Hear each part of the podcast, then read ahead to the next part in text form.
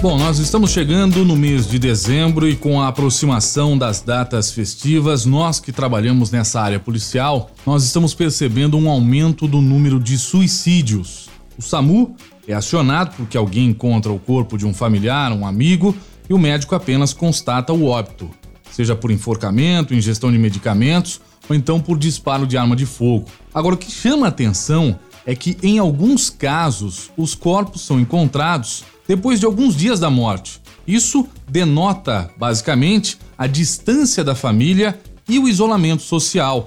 Será que tem alguma forma de você prevenir um suicídio? Será que tem como ajudar essas pessoas? Eu sou Ari Campos e hoje a gente vai falar um pouquinho mais sobre esse tema que pouca gente tem coragem de falar. Mão na cabeça! Fatos policiais. Vai, encosta, encosta, encosta. Vai entregando suas fitas logo aí, vai. Os bastidores da polícia. Quais são suas passagens? Os detalhes por trás das investigações. Tudo que você precisa e pode saber sobre os bastidores da polícia. Aqui, no Papo Policial. Aqui é polícia.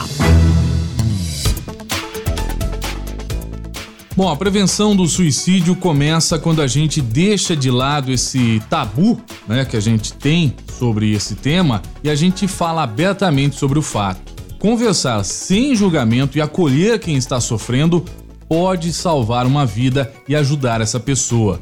O importante é entender como as pessoas que estão com o que a gente chama de ideação suicida vão se comportar em relação a esses pensamentos que antecedem o fato. Ou seja, o suicida, ele emite certos sinais de alerta, só que algumas pessoas ignoram ou então não sabem falar sobre o caso, não sabem ajudar. Orientação profissional, claro, que é sempre a melhor maneira. Mas como convencer essa pessoa que está com essa ideia fixa na cabeça de procurar uma orientação médica? A maioria das pessoas, ela não vai se sentir à vontade para falar.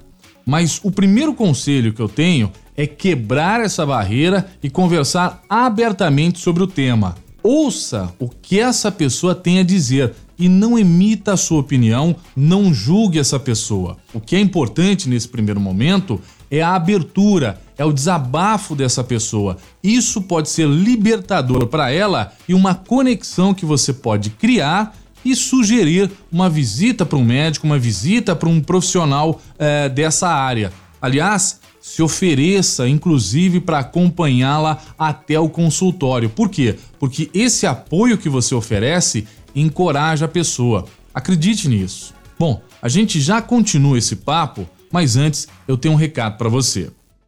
Fatos policiais. Papo policial. O recado que eu tenho é o Não Para Araraquara. Se você precisa aumentar as suas vendas, acesse nãoparaararaquara.com.br. É uma plataforma de e-commerce totalmente gratuita. Não fique aí parado, cadastre a sua empresa e os seus produtos e a gente vai te ajudar com esse novo canal nãoparaararaquara.com.br. Uma boa ideia para te ajudar. Os bastidores da polícia. Papo policial. Bom, eu falei agora há pouco dos sinais, então você deve ficar atento quando, por exemplo, o jovem, ele não quer participar de uma atividade em grupo, ele não quer ir na escola, ele não quer ir na faculdade e fica muito tempo na internet ou então fechado num quarto.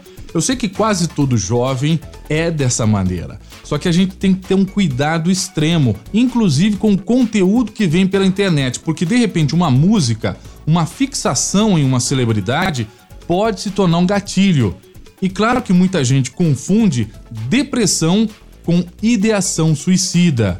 No caso de jovens, você pode conversar com um professor sobre a rotina dele na escola ou na faculdade. De repente, sinais de apatia, queda de rendimento ou bullying podem se tornar gatilhos que você pode é, perceber e ajudar esse jovem. Mas atenção, hein? Tristeza não é necessariamente sinal de ideação suicida. Pode ser depressão, mas a depressão, essa sim, pode levar a um suicídio.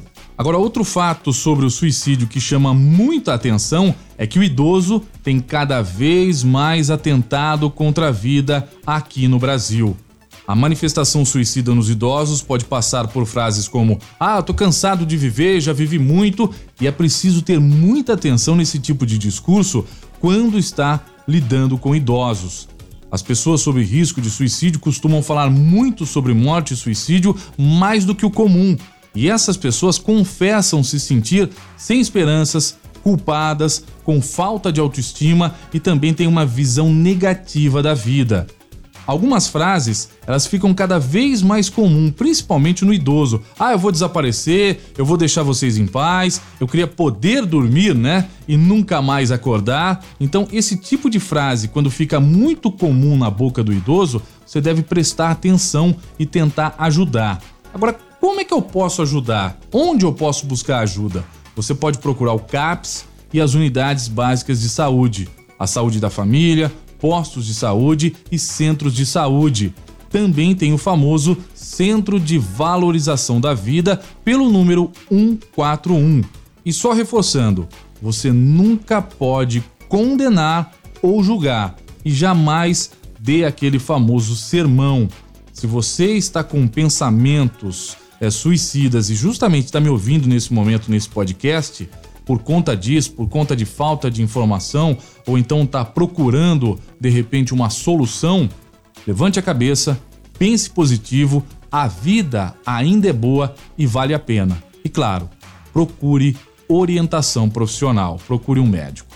Eu te espero no próximo podcast. Mão na cabeça! Fatos policiais. Vai, encosta, encosta, encosta. Vai entregando suas fitas logo aí, vai. Os bastidores da polícia. Quais são suas passagens? Os detalhes por trás das investigações. Tudo que você precisa e pode saber sobre os bastidores da polícia. Aqui no Papo Policial. Aqui é polícia.